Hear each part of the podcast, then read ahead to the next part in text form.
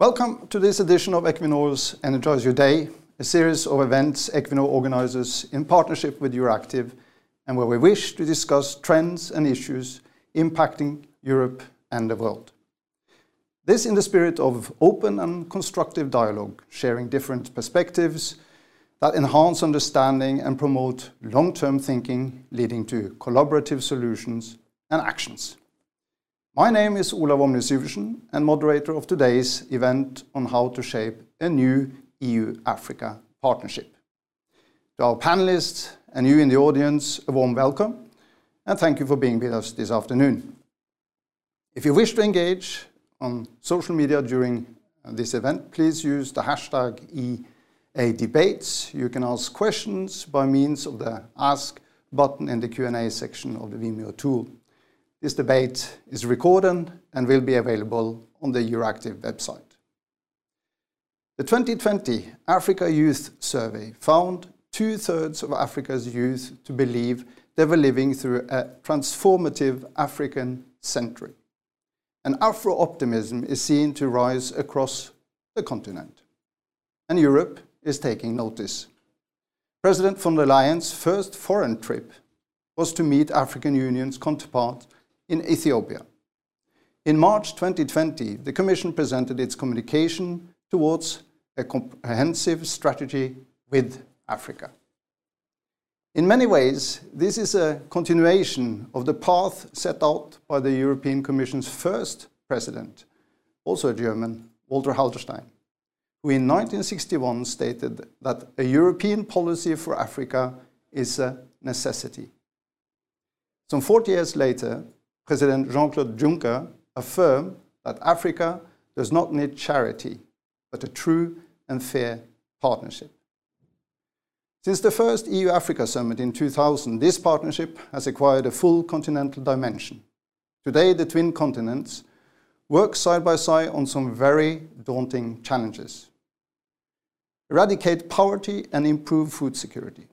36 of the most fragile countries of the world are in Africa. 390 million people, or one-third of the continent's population, are living below the poverty line, and 239 million still suffers from undernourishment. Improved access to health services and overcome vaccine inequality. Only 1.4% of the African population has gotten their first COVID-19 jab, and only 0.4% are fully vaccinated. The co-chair of the African Vaccine Delivery Alliance, Ayoade Alakija, says Africa must break free from the shackles of do-gooderism and aid dependency and must move faster towards real self-sufficiency in diagnostics, therapeutics, and vaccine production. Advancing on the many dimensions of an EU-Africa partnership will be hampered by uneven access to vaccination. Conflicts, poverty, and stalled economic development could result. Job availability. 800 million Africans are expected to enter the workforce within the next 30 years. Africa will need to create jobs equivalent to 12% of the total EU workforce every year over this period. The African Development Bank Group sees at most 3 million jobs a year created, while it would need to be north of 12 million. Failure to do so could mean enhanced migratory pressures and more scenes like the ones we saw in Ceuta last week. Access to energy. Today, 600 million in sub-Saharan Africa lack access to electricity. In 2040, the per capita consumption of power in the region is projected to be half that of the EU. In fact, Africa needs to double its energy supply by 2040, a massive challenge. Reignite democracy. The African continent trails at the bottom of The Economist Intelligence Unit's Democracy Index with deteriorating scores. Yesterday events in Mali is a strong reminder that democratization processes still can be stopped in their tracks. And then climate change. Africa is an exposure and vulnerability hotspot for climate variability and change impacts according to the World Meteorological Organization's State of Climate report. 81% of the continent's youth reveal climate anxieties according to the 2020 African Youth Survey. Failure to jointly address climate change stands to impact success in all other areas of cooperation. Can a new partnership be instrumental in tackling all these issues? We hope, to find out in today's debate, and we are joined by an exceptional panel. We are honored to have with us Ambassador José Fernando Costa Pereira, permanent representative of Portugal to the EU's Political and Security Committee. From the European Commission's Director General for International Partnership, we have Francesca Di Mauro, Deputy Director in the Africa Directorate. The Deputy Head of Mission of the Embassy of Botswana to the, the European Union, Mrs. Dibatso Baleseng. Ms. Vanessa Nakate, one of the most influential climate activists in Africa and globally, and one of the UN's young leaders for sustainable development goals. And Joseph Travali, Senior Fellow for Digital at the African European Foundation and founder of the think tank All Sides Africa. We look forward to hearing your perspectives on what it will take to make an EU-Africa equal partnership a reality. You will now have uh, all of you some two to four minutes each to introduce what you see are key features of designing EU-African partnerships fit for the 21st century. Let us start with you, uh, Ambassador Costa Pereira. This is not the first European African strategy that we cast our eyes uh, on. What do you believe is different this time around? Thank you, Olav. Uh, good afternoon to everybody thank you to Equinor and Euractiv for inviting me to have the opportunity of uh, exchanging ideas with uh, with the panel and with uh, the guests. As you said, uh, Olav, this is not the first strategy. Actually, uh, there was a strategy that had a, a very specific peculiarity the fact that uh, it was a joint strategy that was signed back in 2007, written in 2006, and signed in 2007. And it's intended to be as a, as a joint uh, uh, document, a way of balancing the interests of both sides of the two continents, both Africa and, and Europe. Um, the jury is still out, I would say, about uh, uh, the results that came out of this strategy. And I believe this was the reason why, when this new uh, commission came into Brussels, that it decided that it was need to look at uh, the relationship with Africa from a different perspective. Uh, I suppose Francesca will tell us a little bit more about it.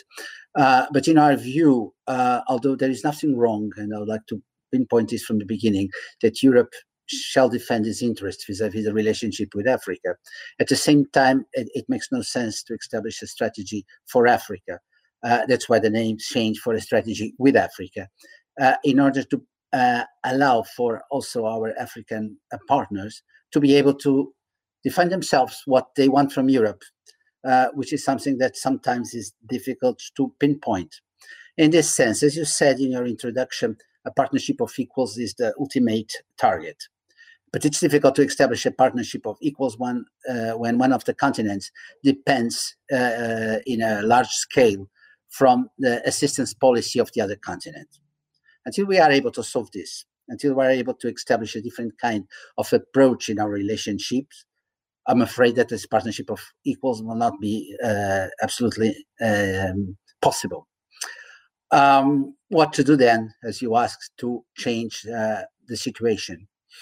I would say it, it, it's imperative that uh, uh, the relationship is establishing a different pattern than just either our policy of providing grants or the Chinese policy of providing loans. Uh, indeed, for, for Africa to come out, out of, uh, uh, of its current stage where the difficulties, the challenges that you pointed out from poverty to um, uh, democracy in jeopardy, can be solved. Indeed, as you said, uh, Africa is a demographic uh, challenge in the sense that uh, a lot of young people are coming into the job market every every, every year, and there is no uh, not a number of sufficient jobs.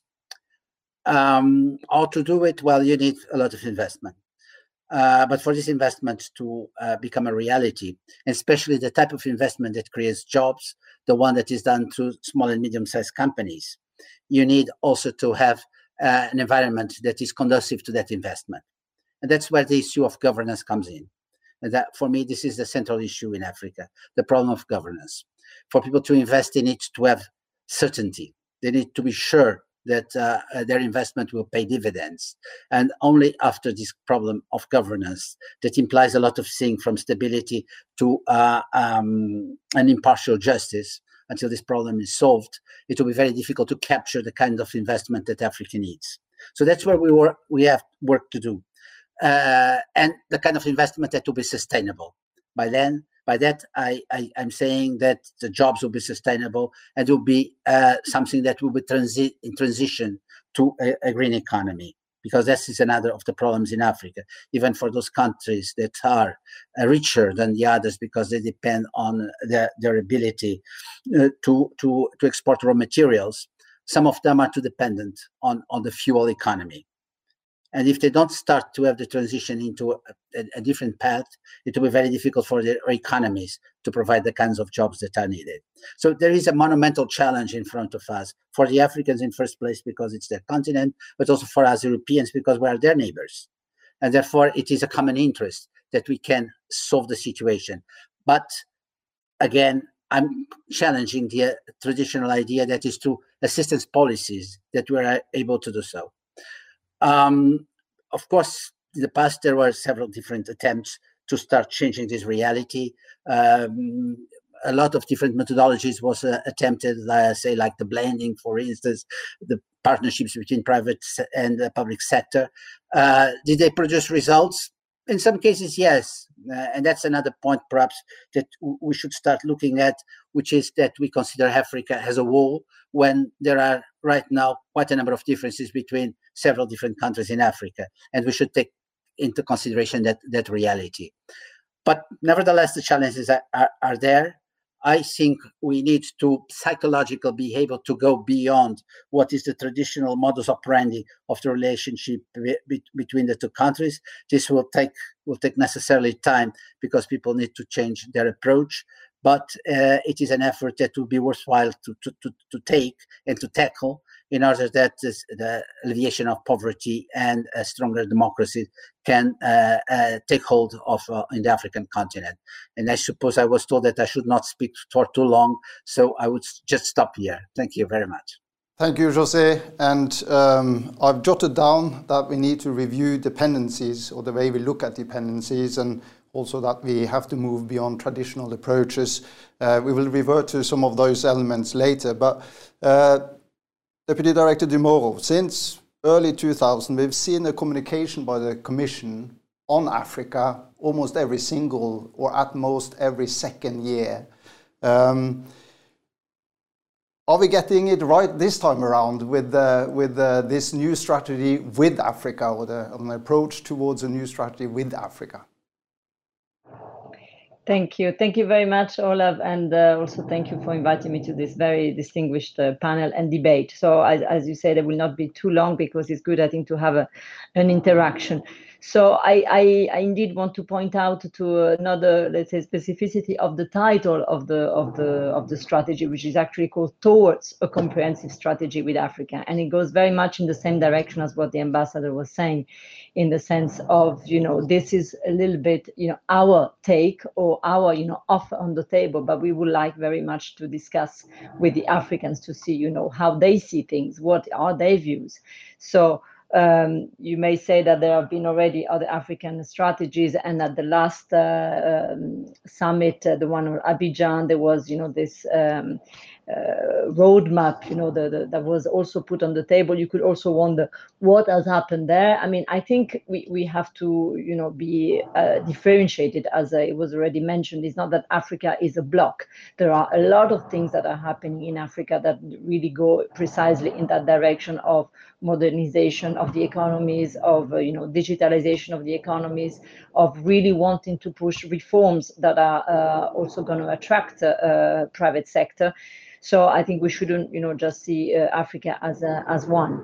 Um, the difference, uh, I think, uh, one of the main differences now is that uh, maybe before the, the, the topic of Africa was very much uh, relegated, you know, let's say, to the external action people. So you know, us in DGX development or the External Action Service when it was created, we were the one dealing with Africa. But if you now actually look at at our engagement, you already mentioned yourself. I mean, President von der Leyen first trip outside of the EU was to Addis, was to Addis, which is of course is also the, the, the seat of the African Union. It was really this kind of acknowledgement that you know Africa is our neighbor. There is a lot of untapped potential that we want to exploit in that relationship with Africa, and it is also a whole of commission and a whole of EU approach to Africa.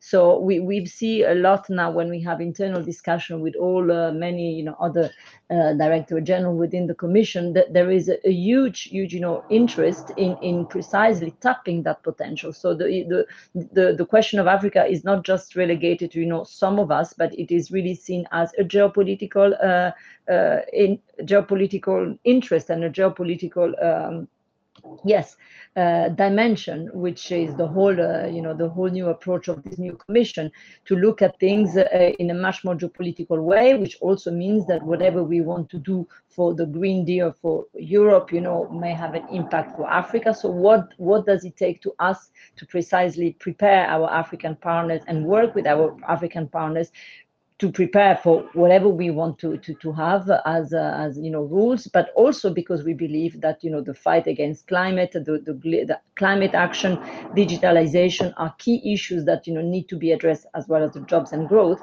for their own benefits. So the whole issue of you know is it interest is it values? I mean we don't really see that these are in contradiction you know. We can have mutual interest in in uh, in uh, promoting you know mutual you know uh, businesses between africa and europe while at the same time also promoting a number of values the value of inclusivity the value of uh, women empowerment gender and women empowerment the, the the value of you know avoiding exclusion but also the values of uh, respecting uh, social standards environmental standards, which again maybe puts us a little bit different from other actors. And and and the idea, of course, is to raise the standard rather than to have this race to the bottom where we would have, uh, you know, the, the, many actors that are present in Africa, and there are many, and we are totally aware that there are, you know, competing interests in Africa. But we also want to, to you know, we, we, we have this uh, really, I would say, ambition and vision that it is only by uh, attacking and addressing uh, all the aspects in a sustainable manner social sustainability, economic sustainability, financial sustainability. And here, you know, go back to the issue of loans versus grants and so on. And loans are not bad per se, but you know, loans are supposed, you know, to be there also for uh, effective projects, effective investment, and not, you know, the the, the end stadium or, or, or, bridge to nowhere. So, so this is a little bit our seal of sustainability that uh, that we are bringing to Africa. And I also can tell you with the, all the various discussions we already have with some countries, um, very clear. Ghana has a strategy of going beyond aid. So they are clearly, you know, already thinking, you know, that of course aid is not going to be enough because the needs as we said are huge in in africa. So what to do to go beyond is indeed to attract uh, private investors um, to be able to to borrow but for the right causes. And to attract private investment it also means reforms so I join here again what the ambassador was saying on governance, which is, uh, in my view, uh, in our view, I mean, a critical aspect of of, uh, of whatever you know has has to be done to to be able to to attract investors. Um, I mean, I had of course a whole spin about uh, you know the, the the COVID and all of that. We can maybe come back to it, but for me, the the COVID is a little bit was a little bit the test of of the strategy of the comprehensive uh, strategy uh, with Africa, precisely because uh, it really shows that whatever we have put there, I haven't mentioned, but you know we have these five key areas, the five key partnerships on green, Green Deal, on uh, digitalization, on jobs and growth, on peace and governance, and on migration. All of these are all the more relevant in a post-COVID world because it's been very clear that you know inclusion and uh, uh, inequalities, COVID has amplified all of these uh, inequalities and uh, and exclusion uh, factors.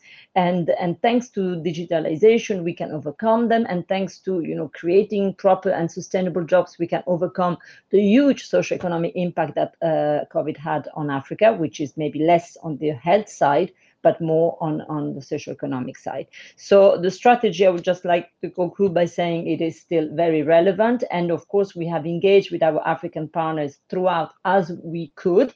But of course, the ultimate engagement is with the summit. And this is, of course, something that the, so the African Union EU summit, which has not yet taken place, which we hope will take place uh, perhaps uh, early next year. But we can come back on it. But, uh, but, but this is a little bit the thrust of how we can introduce the topic. Thank you. Thank you, Francesca, and, and also thank you for, for stressing the, the value-based approach um, to, uh, to the strategy. I think uh, if, you, if you base yourself on values, uh, getting things right is actually a, a lot easier. Um, Deputy Chief of Mission Baleseng, uh, seen with the lens of your home country, Botswana, which is a, a, a success by many measures uh, when it comes to um, uh, the the role of, of democracy and also the, the role of business and investments. Uh, if you look towards Europe, what kind of partnership uh, and efforts would you be looking for uh, in this new strategy? Thank you very much. Thank you. Let me at the outset um, state that I'm excited to participate in this panel. Um, and we are convinced that this time around there's commitment on both sides to a renewed um, relationship between Africa and Europe. Um, the undertaking in the proposed strategy that has been referred to, that is undergoing intensive interrogation in Africa, it represents a significant example of the commitment to revitalize and reset this long-standing um, relationship that we have with Europe. Africa needs Europe and Europe needs Africa. Therefore, a strong resilience based on an equal and dynamic partnership, that has been said before, respect for one another's point of view, and commitment to honor obligations will ensure that the citizens of our two continents continue to reap the benefits of this relationship. This partnership to us is more critical today as we continue to deal with the debilitating effects of the COVID pandemic where livelihoods have been severely impacted, with multitude of people losing jobs every day, businesses being devastated, increasing poverty and the looming risk of food insecurity and famine. Firstly, we believe that we have to work together to ensure that we save lives. We have the golden opportunity to support value chains in the health sector, build productive capacities in Africa, and implement life saving programs that include successful and timely vaccinations of all people in Africa. We also have to redouble efforts to ensure that the recovery of Africa is fast, meaningful, sustained, and inclusive. Concerted efforts should be made to assist upper middle income countries suffering from COVID related economic disruption and ensure that they are equally facilitated to access vaccines available in the market. They must be allowed the space to ensure that immediate manufacturing and supply capacity is not only increased but diversified. We are happy that all the five pri priorities of the draft strategy align with um, the strategies of the Africa Union and the African governments towards, especially towards post-economic um, recovery. In the case of Botswana, we have an economic recovery and transformation plan that has prioritized the creation of jobs and sustainable economic development through digital transformation, renewable energy and green transformation, transport and connectivity, and the development of agricultural value chains and sustainable food systems. The successful implementation of this plan requires cooperation with Europe and the international community as a whole. In this instance, we firmly believe that it will be beneficial if all EU member states come on board. One of the difficulties we experience is that when we approach some EU member states for strategic partnership, they are quick to inform us that Botswana is not among their priority countries. The enthusiasm displayed by the EU institutions and Brussels must trickle to all stakeholders, including individual European governments, the private sector, and civil society. We believe that upper middle income countries ought to be facilitated for technology transfer, capacity building to enable them to continue to consolidate economic recovery and build resilience. We've been hearing that um, the biggest problem with Africa right now is um, the issue of governance. And we all know that Botswana is the longest multi-party democracy in Africa. And um, we are a country that is based on the rule of law. There are legal frameworks to protect investment, but we are not getting um, as much investment as we are hoping to get, or as, as um, the, the credentials would be allowing us to, to, to receive. So we are asking ourselves sometimes um, when we talk, it, it, it does not translate into what is happening, what we see happening on the ground. So investing in digital transformation and um, green transformation, as well as transport and infrastructure is instrumental to supporting poverty eradication, creating employment, and unlocking trade and high productivity in Africa. Lastly, I just wanted to say that the success of this renewed partnership needs to be inclusive by involving all stakeholders in both continents, including the private sector, civil society, and especially young people. Youth must be provided with tools to succeed politically, economically, and socially. In most countries, about half of the population is younger than 30 years old. This important cohort must be visible at all levels. They must be allowed to thrive as entrepreneurs. Otherwise, all this will remain but a rhetoric. Thank you. Thank you very much, Debato, and, and thanks for um, recollecting that. Um, we live in a pandemic and uh, there is an importance, uh, one imperative, and that is to save lives. Um, I also jotted down that we need to revert in our discussion to the issue of infrastructure and sustainable investments, uh, and we will get uh, back to that. You also mentioned the youth. And Ms. Nakate, you belong to the young generation that wishes to tackle the challenges of your continent and the world heads on. Are you confident that Africa and the EU can be, become strategic partnership, uh, partners in the fight against global climate change? Thank you so much. Um, happy to be speaking with all of you today. Uh, when I think about these discussions, it really reminds me of all the summits and conferences and how there is always, you know, so much discussion and a lot of things suggested. But then the following year, we come back to the same thing. The following year, we come back to the same thing. And my question is always that when shall we stop discussing and when shall we actually put uh, implement the things that we are talking about. To me, the beginning of all these challenges is the climate crisis.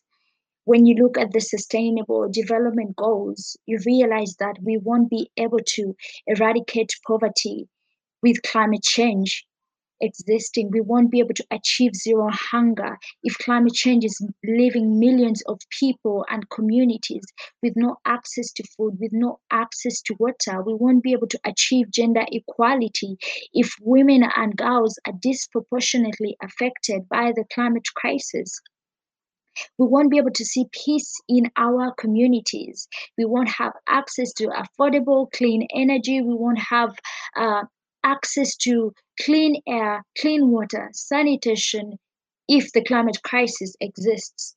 To me, this is the beginning of all these problems. And if we are to solve them, we have to solve the climate crisis. We have to tackle the climate crisis.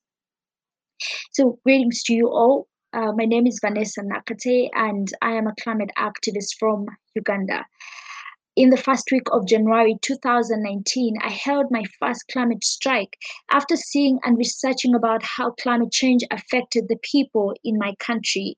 And I also went ahead to understand how it specifically affects the people in the African continent. This is when I realized that we are facing the greatest threat right now. And why is that? The climate crisis is already destroying vast parts of the African continent. This is tragic and ironic when you think about how Africa is one of the least emitters of CO2 emissions, and yet it is among the most affected by climate change right now. Historically, the entire continent of Africa is responsible for 3% of global emissions, and yet Africans are already suffering some of the most brutal impacts fueled by the climate crisis, from the floods to the hurricanes to the droughts to the heat waves to the, to the landslides, etc. We are on the front lines of the climate crisis. This is why I want people to understand that this is more than weather, this is more than statistics. This is about the people who are being impacted right now. Many people have lost their lives, while countless more have lost their farms, have lost their businesses, have lost their homes. This is when I remind you about climate change being the cause of all these challenges. Without homes, people are being left homeless. Without farms, people are being left hungry. Without businesses, people are being kept in extreme poverty. Cyclone Idai was one of the worst cyclones to affect the African continent, ripping apart and flooding large parts of Mozambique, Zimbabwe, and Malawi. The heavy rainfall and strong winds left more than 1,300 people dead and many more recorded as missing. And it also left an economic crisis. And last year, the water levels of Lake Victoria rose as a result of heavy rainfall in East Africa, and homes were flooded, farms were destroyed again, people were displaced, and toilets were submerged, leaving a water crisis. Southern parts of Africa have experienced terrible droughts that are leading to food scarcity and water scarcity. The water levels of Zambezi River, Lake Chad, and Victoria Falls are lower than they have been for decades. To be specific, Lake Chad has shrunk to a tenth of its original size in just 50 years, and half of Nigeria has no access to water. So, for every 1% increase in drought in our communities, there is a 2.4% decrease in agricultural output. That means to us, less rains means hunger, starvation, and death for many people, as well as too much rain means hunger, starvation, and death for many people. We may be facing the same storm of the climate crisis, but we are definitely in different boats. But what is the main response from developed countries for the social and economic crisis that we are seeing in Africa? Continued investment in the fossil fuels, continued banning of fossil fuels. But I have one thing to say to countries and banks that are continuously funding the digging up of fossil fuels in African countries. We cannot eat coal and we cannot drink oil. This should be the beginning of our discussion for the for Europe to address the climate crisis. And not just to just give targets but to give realistic activities or realistic strategies that are going to be put in place to stop the climate crisis. Like i said if the climate crisis is there many people are going to continue living in poverty. We won't be able to achieve gender equality Many children will continue to sleep hungry. Many more will continue to drop out of school. Conflicts will continue in our communities as people struggle for the limited resources. This is what needs to be done. We want climate justice. We want climate action. And this starts from stopping investments in fossil fuels and starting investments in renewable energy and also solutions that we know can work right now.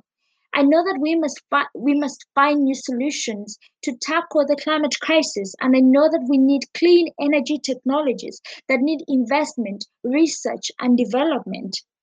But we also need to massively increase support for the things that we know will work right now and will help right now. That's why I love to talk about Project Drawdown, which is a well respected ranking of solutions to tackle climate change, and it lists the top 100 solutions, things that we can do to reduce the greenhouse gas emissions. And ranked number five is educating girls and family planning. But how many girls are receiving education right now? This is something that also needs to be looked into. Many girls in Africa are not receiving education. And yet, this is one of the tools that we have to address the climate crisis because it's going to help us build resilience in communities. It's going to help us reduce inequalities in communities. And it's also going to reduce emissions all at the same time. So it's also time to look at the solutions that can work right now, not solutions that we think will work, but are not yet existing. Thank you. Thank you, Vanessa. To me, a real tour de force uh, of the problems of the African continent, and thank you for underlining the importance of dealing with the water crisis, the importance of securing investments into a clean energy system for Africa, and also to stress the importance, uh, important role of education, uh, not only for girls, but for the young generation in, uh, in Africa.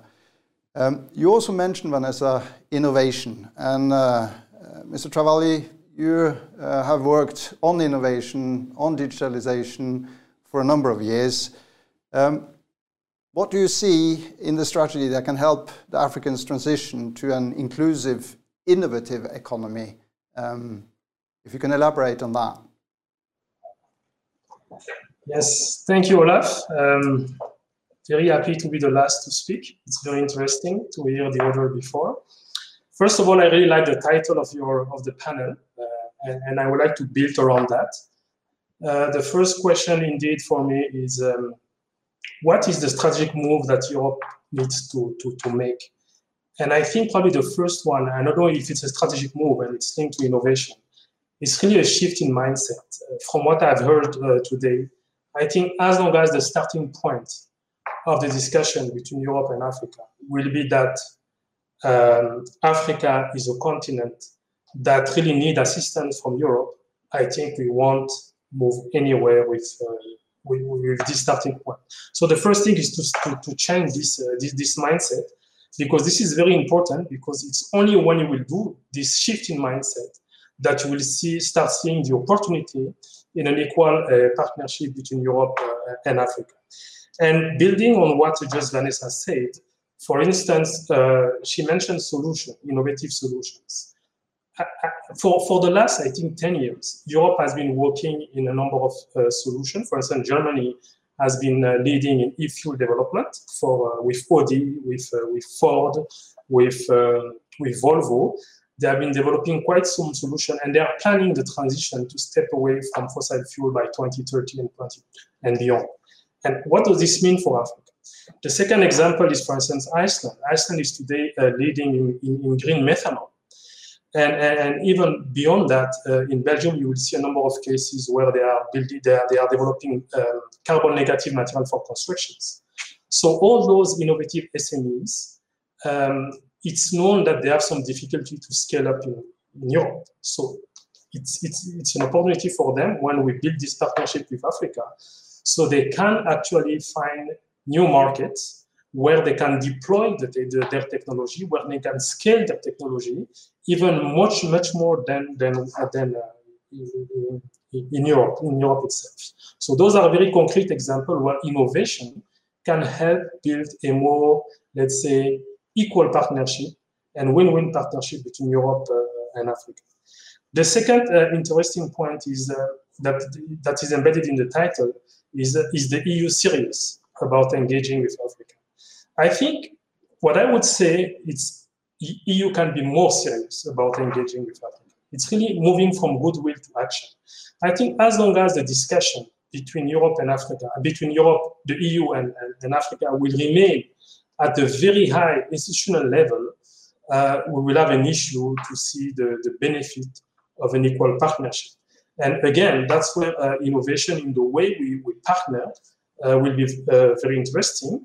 For instance, the, the Africa Europe Foundation, for which uh, where I am, uh, I am a fellow, we are really thinking about triangular partnership, where there is a, a third component coming into the, the, the, the picture between Europe and Africa to really serve as a facilitator in building this relationship and to make sure that we really move from goodwill to action that we come with implementable project. This is what is missing in this partnership.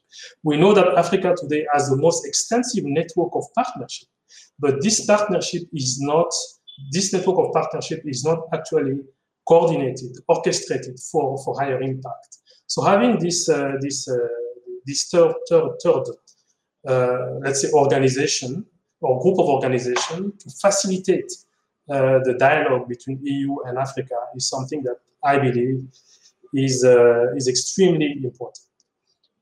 So in short, um, we really need to move from goodwill to action, and that's for me, that's key. And we need to really shift uh, our mindset to be able to identify the many innovative opportunities that are there to build, let's say, what I would call a more circular innovation model between the two continents. Thanks a lot, Joseph, and uh, thanks to you all for sharing your um, initial thoughts on the on the topic. Um, we'll uh, turn to some questions, and um, I want to address uh, a first question to you, uh, Jose. Uh, the pandemic has, in some way, uh, made it more difficult to advance um, the the strategy and the discussions. But have you already had sort of bilateral feedback, either from member states or from from um, African countries on the strategy that helps you to design the process for going forward uh, with the strategy and, and how to make sure that this, we get a valid discussion among the, the AU and the EU uh, on this once the summit is being organized early next year? Well, uh, as you said, indeed, COVID had an impact in the sense that um, these kind of uh, big jamboree meetings and the ministerials or summits um, are not the same thing if they are done digitally. Uh, and there were several attempts done by uh, the people in charge, uh, basically the president of the European Council who has the, um, the initiative uh, uh, to define the calendar of the summits, as well as the high representative, vice president of the commission who's in charge of the ministerials. Um, and the, the, several attempts did not produce results. I mean, the meetings did not take place, although some had been staged in a different format from the usual one. Uh, but the African side insisted very much that it should be done physically, and so there was the need for a, a, um, a constant. Uh, uh, report uh, uh, or a constant uh, postponement rather of the of, of the the meetings that does not mean that we are not discussing Africa. We discuss Africa quite often uh, in, uh, in, uh, in, the European uh, uh, fora, in, in the sense that we understand the importance that all Africa has for us, not only the, the countries of the southern neighborhoods, so Northern Africa, but also Sub-Saharan Africa. Uh, because the crises are there, the COVID in first place, uh, of course, but also the ones that uh, Vanessa mentioned in terms of climate change, and of course the more structural ones of poverty and peace and security uh, that uh, unfortunately are still a reality over there.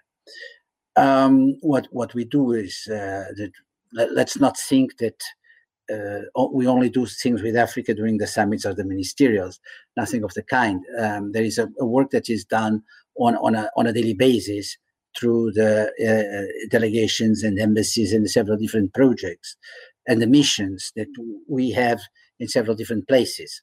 So uh, there's a lot of uh, investment, and when I say investment, I'm not only talking about financial investment, but personal investment, uh, ideas investment, innovation investment, business fora, that, that are taking place. There was a business forum, for instance, in Lisbon in April, uh, bringing uh, uh, uh companies from, from both sides, precisely with, with the idea how we uh, how can we improve the the relationship in several different fields. So this work is has, has been done. Now, um, Youssef, I think, was mentioning the the, the, the need to go from uh, ideas to actions. And this has been attempted in the past to coordinate better what we do. The, um, the joint strategy that I spoke about, the one from 2007, had established uh, a number of partnerships, thematic partnerships from peace and security to energy, uh, uh, so on, and, so on and so forth.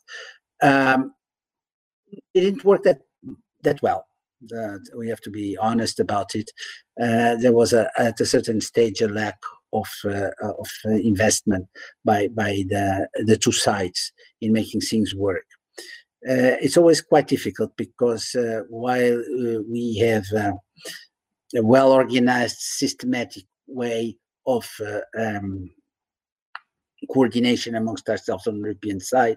This coordination is a, a little bit more fragile on the African side. Um, the, although we would like to consider that the African Union is the mirror image of the European Union, the reality is that it is not. Uh, and therefore, there is still a process of building up resilience and uh, strength within the, the, African Union that has not yet been uh, uh able to reach uh, its zenith.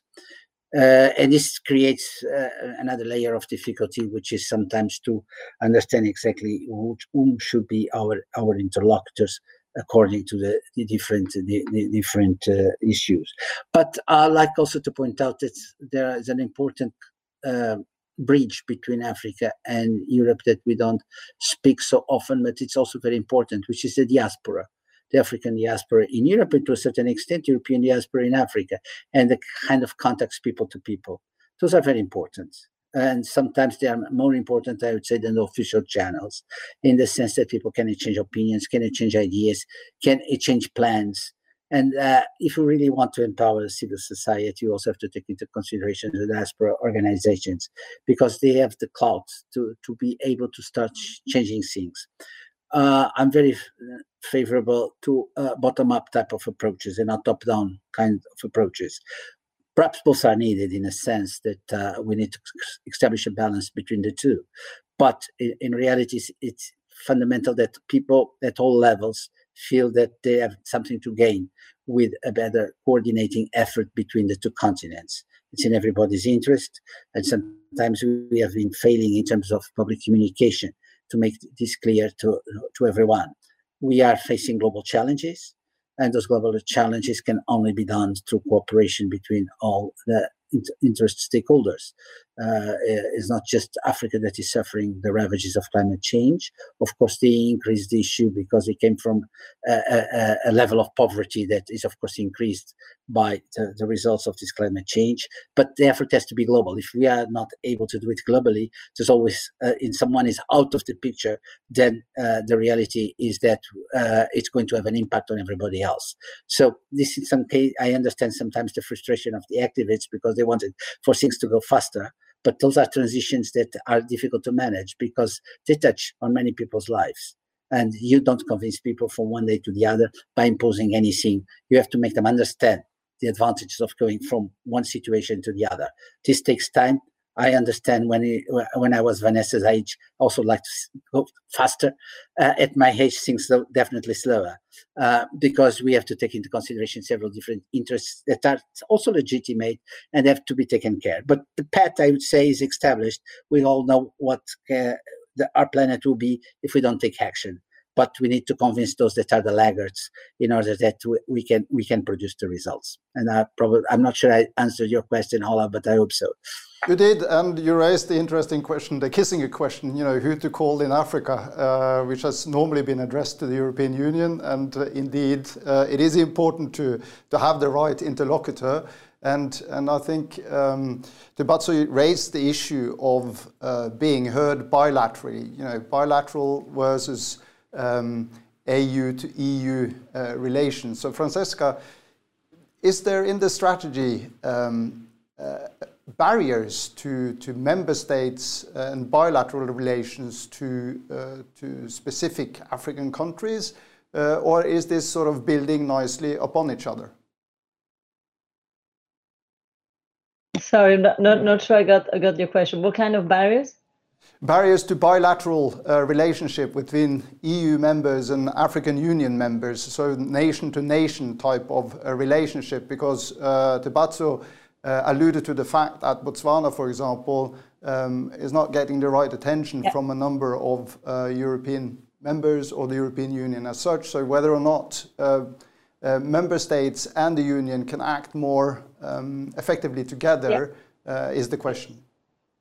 Yes. No, no, thank you. Know, I absolutely heard uh, what uh, Madame Balesang was saying.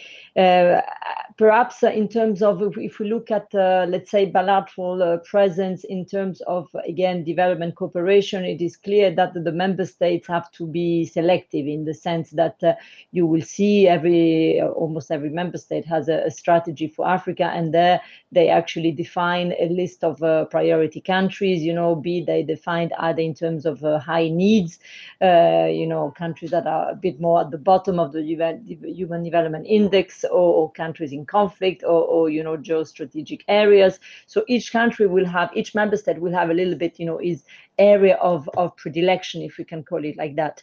Uh, the difference with us is that we actually, European Union is present everywhere. I mean, we do have a EU delegation, as we call them, in, in, in every in every country. And let's say the beauty of, of Lisbon, of the new, new Treaty of Lisbon, and the role of the HRVP, the, the High Representative uh, Vice President, is precisely that that even though the member states may not all be present in uh, in a certain country, uh, we can, you know, we, we have those discussions with all the member states when we have to define a policy vis-a-vis a country. So this, let's say, unitedness uh, around uh, strategies vis-a-vis countries uh, is, is, is there, the possibility is there. And we have actually seen a lot with the, with the Team Europe approach that was born out of the COVID response. So last year, after the COVID, we, we really put together a package, a huge package, which was uh, 8 billion actually for responding to the COVID as Team Europe. This uh, Team Europe approach, I would say, that was born out of a crisis, uh, we can say that it is really there to stay. So it, it is now rolled over into the programming exercise that we are doing. And the programming, of course, is about the NDICI funds, meaning the, the funds you know, that are replacing now the European Development Fund, so the Global Europe, as we call it, nicer than, than NDICI.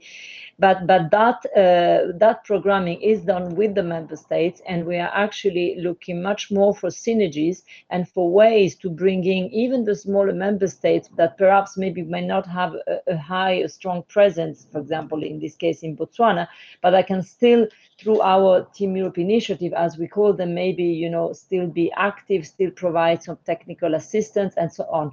But it is clear that, you know, we cannot change completely, let's say, the list of, of priority countries. I think uh, you, you, should take it, uh, Ms. Mrs. Balesang, you should take it a bit as a compliment because, uh, of course, Botswana, as you rightly pointed out, is really a bit of a model of, uh, you know, strong democracy, very stable country that actually has managed to, um, to, to, to manage precisely its natural resources, in this case, diamonds, extremely well.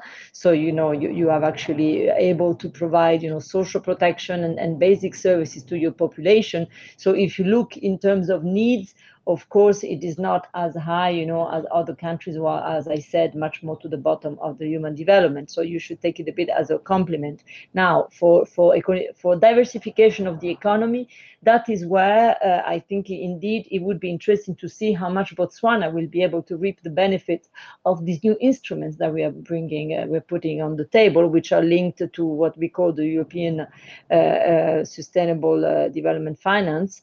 Um, external investment plan, as it was called before, which really tried to combine the risking uh, instrument, meaning bringing guarantees to the private sector precisely to reduce the risk and to invest in African countries, perhaps because there is this little bit of reticence at the beginning, but we are providing guarantees that are uh, trying to, to, to go over that, uh, that reticence and go into countries that are very stable with, you know, political political stability with good you know enabling environment for investment that so should should be able to to attract uh, i mean you have a fantastic uh, beef uh, livestock sector where maybe there's already some european investors but there could be more. And and and not just european investors i'm also talking about botswanan investors. So so so so clearly i mean uh, uh, situation are very different uh, country by country, but uh, but uh, the idea of uh, acting together in a much more joint approach under the Team Europe, I think, is really a new way of doing things uh, that is here to stay. It, it, as I was said, it was born at the COVID, but now it is going to be there to stay. Thanks, Francesca. I would like to go back to one of the points that Vanessa raised uh, about education and a statistic that I read that 70,000 Africans um, leave the, the continent uh, to uh, pursue opportunities uh, elsewhere in the world, so the so-called brain drain. Now, um, one thing is to uh, help uh, and, and, for the European Union to, to help progress in the educational system, but the other one is, of course, to help to create the framework, economic framework for retaining talents in Africa. And I was wondering, uh, Tibatso, whether, or Joseph, whether you in your respective countries, um, Botswana and Rwanda, uh, where you have national policies in place or you would need more support in order to, to avoid brain drain uh, going forward? Shall we start with Tibatso? Yes, certainly. Thank you very much. May I just, um, maybe before I, I, I, I answer that question, just say that we are aware of the Team Europe initiatives that are going in Botswana to mobilize um, uh, programs for the multi-funding framework and we are very actively participating. The, the stakeholders in Botswana are very actively participating in that. But what I was talking about mostly is um, in the areas of investment. That you'll find that, for example, Botswana has what you call um, Smart Botswana, which is a very big um, digitalization strategy that was um, even incepted prior to um, the promulgation of the Africa EU, proposed Africa EU strategy.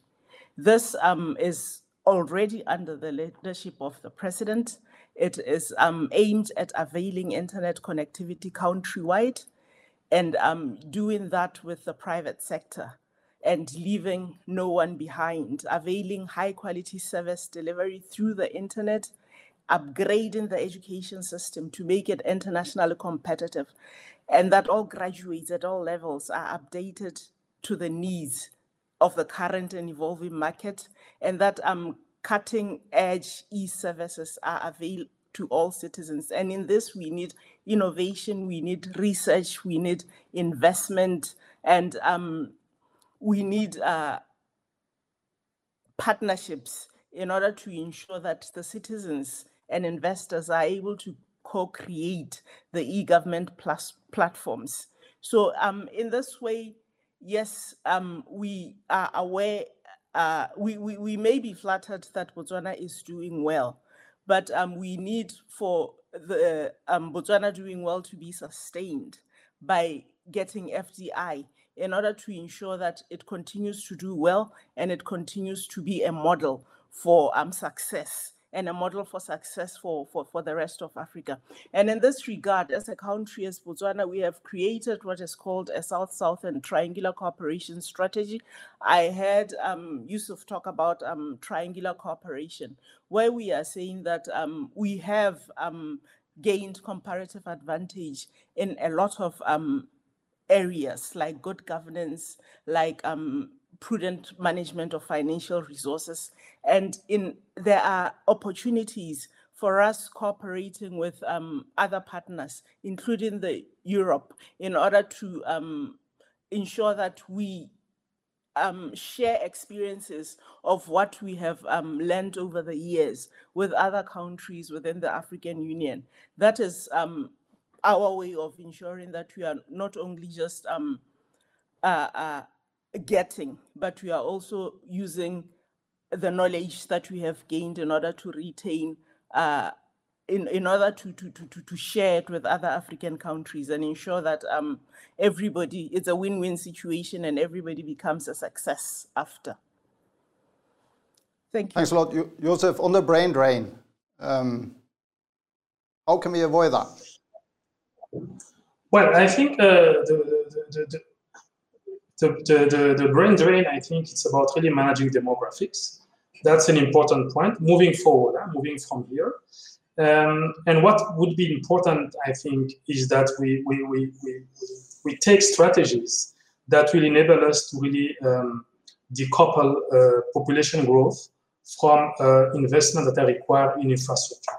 For instance, in the area of education, I think we can really leverage from, uh, from, the, from digital solution to build decentralized universities uh, across across countries, which mean across region and then across the continent.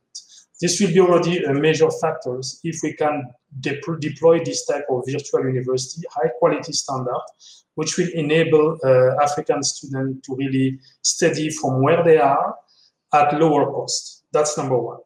The second area where we can, I think, improve, it's also in the area of healthcare. We can leverage from digital solution to, to, to build on, on, on the, the, the decentralized uh, healthcare infrastructure that we already have in African countries to make them more, much more robust so that people can really um, build on, uh, on uh, let's say, telemedicine, uh, uh, diagnostic based on uh, emerging technologies and so on, without having to, to, to, go to Europe. Because the reason why you go to Europe is two things. One is education and the other one is healthcare. So that's the number one thing. It's how you, you deal with the, the managing demographics. The second thing, which I think is important if you want to, to avoid, uh, I'm talking about the long term, huh? long term solution. If you want to avoid the brain drain, it's really to build, uh, to decouple economic growth from resource consumption. So to have a kind of a very sustainable uh, economies where you, you, you, you, you develop robust economies across the continent built on, let's say, the bioeconomy, the carbon economy, and so on, which are clear opportunity for, for Africa. And I think, um, in any case, the, the way I see the brain drain, for me, I always talk about brain circulation. The reason why I talk about brain circulation is that myself, I up in Senegal, then I moved to Belgium, US, where I spent 25 years, and then I moved back to Africa. So it's really about brain circulation and not necessarily about uh, brain drain. Thanks a lot, uh. I, I like the brain circulation uh, concept. Um, I was just uh, sort of the reflection is that you get back to the it's the economy stupid type of Bill Clinton. Um, and if we do not fix the economy of Africa, uh, a lot of these other uh, issues that we need to fix uh, won't be fixed either. Um, but we have little time left, and I would return, really like to return to what Vanessa said about climate change and um, having to invest in a sustainable uh, energy system uh, for Africa. And uh, to you, Jose, Francesco, Vanessa, on what can the Green Deal of Europe be uh, a model for Africa, or do we need to think a totally different model when it comes to the energy system for Africa um, altogether? Shall we start with you, Francesca? Yes, thank you very much. In fact, I really wanted to react uh, a lot to what Vanessa said. So, so thanks a lot, and thank you, Vanessa, for for, for reminding us. I mean, maybe I was not uh, totally clear in you know in the presentation of the the strategy. The Green Deal is is really a big part of it. Uh, as as you may know, I mean, as the new Commission arrived uh, in end of 2019, really Green Deal uh, is is has come up not really so much as one priority, but really as the priority of this commission because of the impact this has on, on, on so many aspects of, of life, as, as you rightly pointed out, you know, security, really protection of people and and uh, and the, the impact that we are now you know in the middle of the covid uh, this is also due to you know loss of biodiversity and the zoonotic uh, you know traveling from the forest into the markets and into the into the cities and into us. So so it is a very really you know came up into our face as a big impact of, of, of climate change. So to really uh, make very clear that the strategy is really brought a lot by that. And in whatever we propose, we have, of course, on the renewable energy, we, we do propose actually an initiative on renewable energy uh, for initiative for Africa, which will really try to transform uh, any new, either new, new, you know, production uh, capacity that has to be green. And I can already reassure you that our bank, the European Investment Bank, investment bank has already declared that you know they, they don't fund uh, fossil fuels. So we do not fund fossil fossil fuels anymore already for, for, several years. Uh, and and even on gas you know there's a lot of debate. So so you know be reassured that whatever we will fund is going to be only renewable energy. But not only i think we are looking at the whole spectrum. So we're looking at cooking you know and clean cooking is it's a big chunk also of what uh, uh, is, is is produced in uh, um, or what has an impact also also on deforestation in Africa. But it's also the way we do infrastructure. Infrastructure has to be climate resilient. You mentioned rightly the Idai cyclone. I actually went to Mozambique precisely to uh, to inaugurate a road that you know we've been building up there uh, some some time ago and and uh, clearly the the roads now these days they have to be built but bearing in mind the impact that climate can have so a very thin road with a very bad drainage system i can tell you will not resist you know the, the cyclone and so on. So everything we do we have to take that in mind. Agriculture. Now in agriculture this is a big also component of what we want to, to promote and it is agroecology. It is having a, an agriculture that is sustainable that can combine, you know, forest, uh, so agroecology combining the forest and the agriculture precisely to avoid the loss of biodiversity with the, the huge impact, negative impact it has. We have, uh, may have heard about the Grain Green Wall, which is this big initiative uh, along the whole Sahel that uh, our, our president has already committed that we're going to fund this, uh, this great green wall, you know, via a number of initiatives at, at national level. Uh, biodiversity conservation per se, we, we, we really, you know, it's, is one of the things that we're going to do. So clearly, I mean, and rightly you say that uh, it is not a matter of uh, you know imposing targets onto africa but it is really trying to see to leapfrog and to avoid that uh, you know the, the, the, consumption and production pattern in africa are to you know follow the bad examples that you know maybe we did many many years ago. And also because the impact of climate change is huge uh, on africa. So there i really wanted to to reassure you. Also wanted to reassure two other things very quickly. One is on education as you may have seen also in under the new programming for Africa and in general under the Global Europe, we have a 20% target for uh, human development. But within that target, our commissioner has very clearly stated that education, uh, she has you know in, you know decided on a, another uh, sub target of 10% to be spent on education. And I totally agree with you that education of women is critical it's critical to keep women longer in school so that you know they don't get married early and don't start you know having children early. So the longer you keep girls in school the less children they will have. The more they're educated also the better it's going to be for the nutrition of these children because you know they know about what is a sustainable nutrition. And in general on climate change i mean we also want you know to try and promote an education system that already raises awareness about that.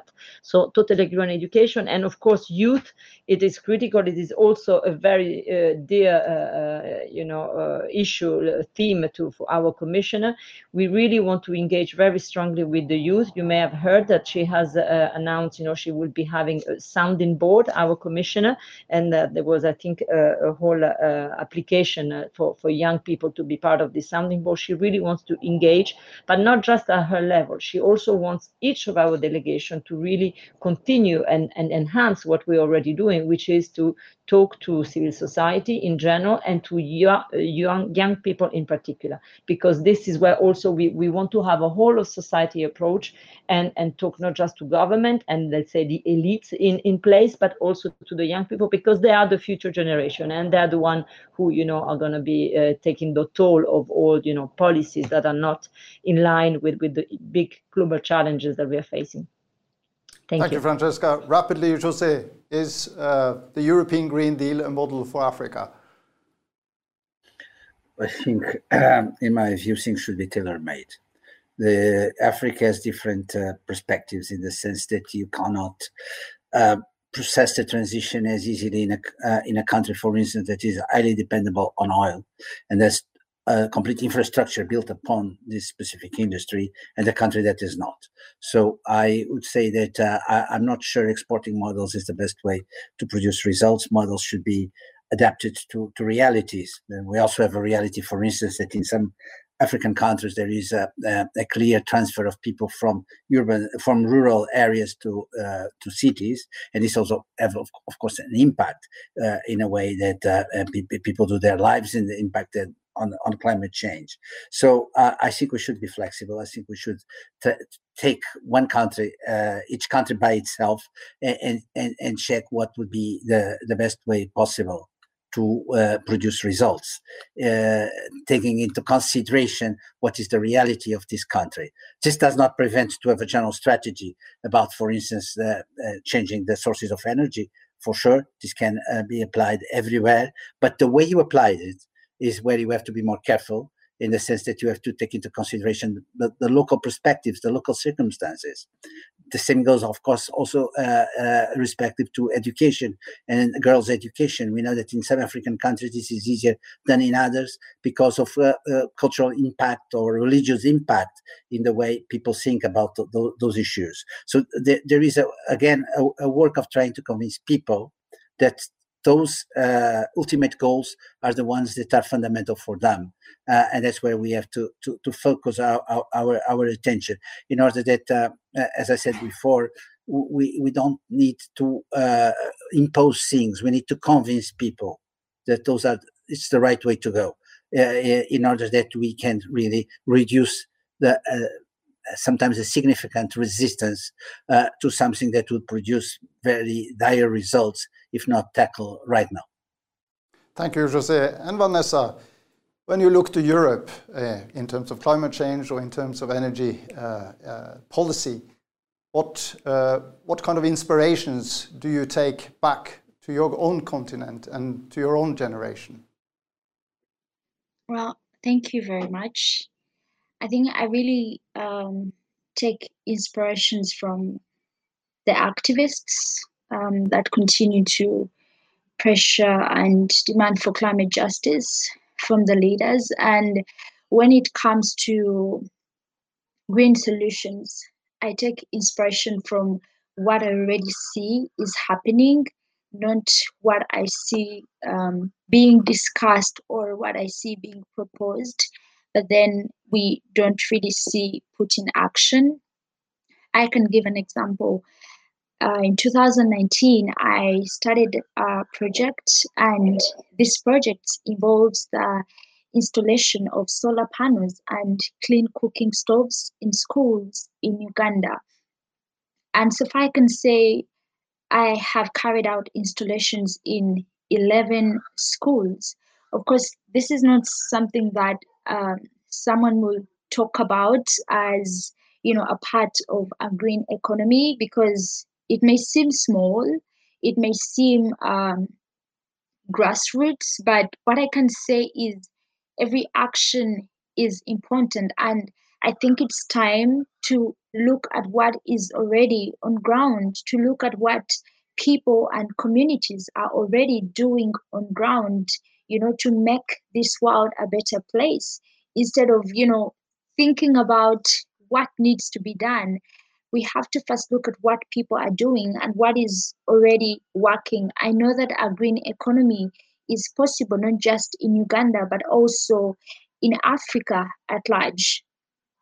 And i can say that for a green economy to work it has to really put into consideration the realities of the people in the in these countries. It also has to put into consideration the wisdom of the people in these countries especially the wisdom of indigenous communities i can say that indigenous communities have been able to preserve our ecosystems for many years and they are usually left out of these conversations so we need this wisdom for our green economies.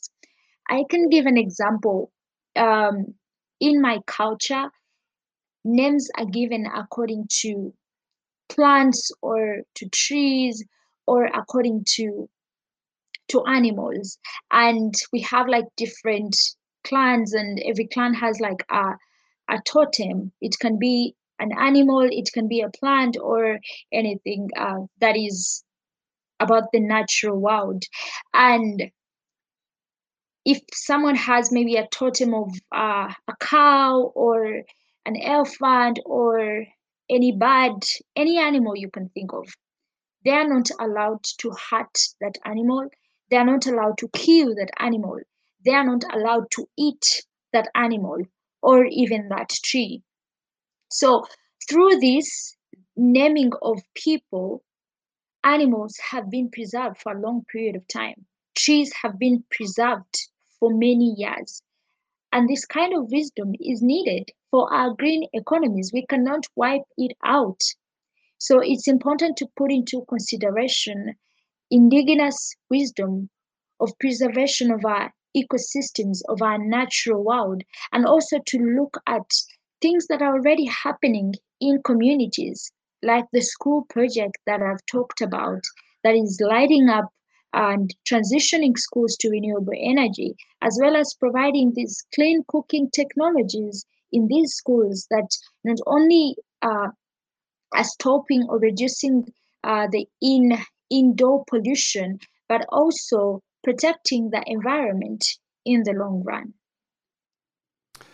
Thank you, Vanessa. And I can't think of a better way to conclude a debate on a young voice uh, from a great uh, continent. And thank you for underlining the fact that both wisdom and value uh, are important parts of a partnership that we hope will grow strong over the years to come, and that helps both the EU and Africa to deal with some of the daunting um, challenges that we have discussed during this pan, uh, panel debate.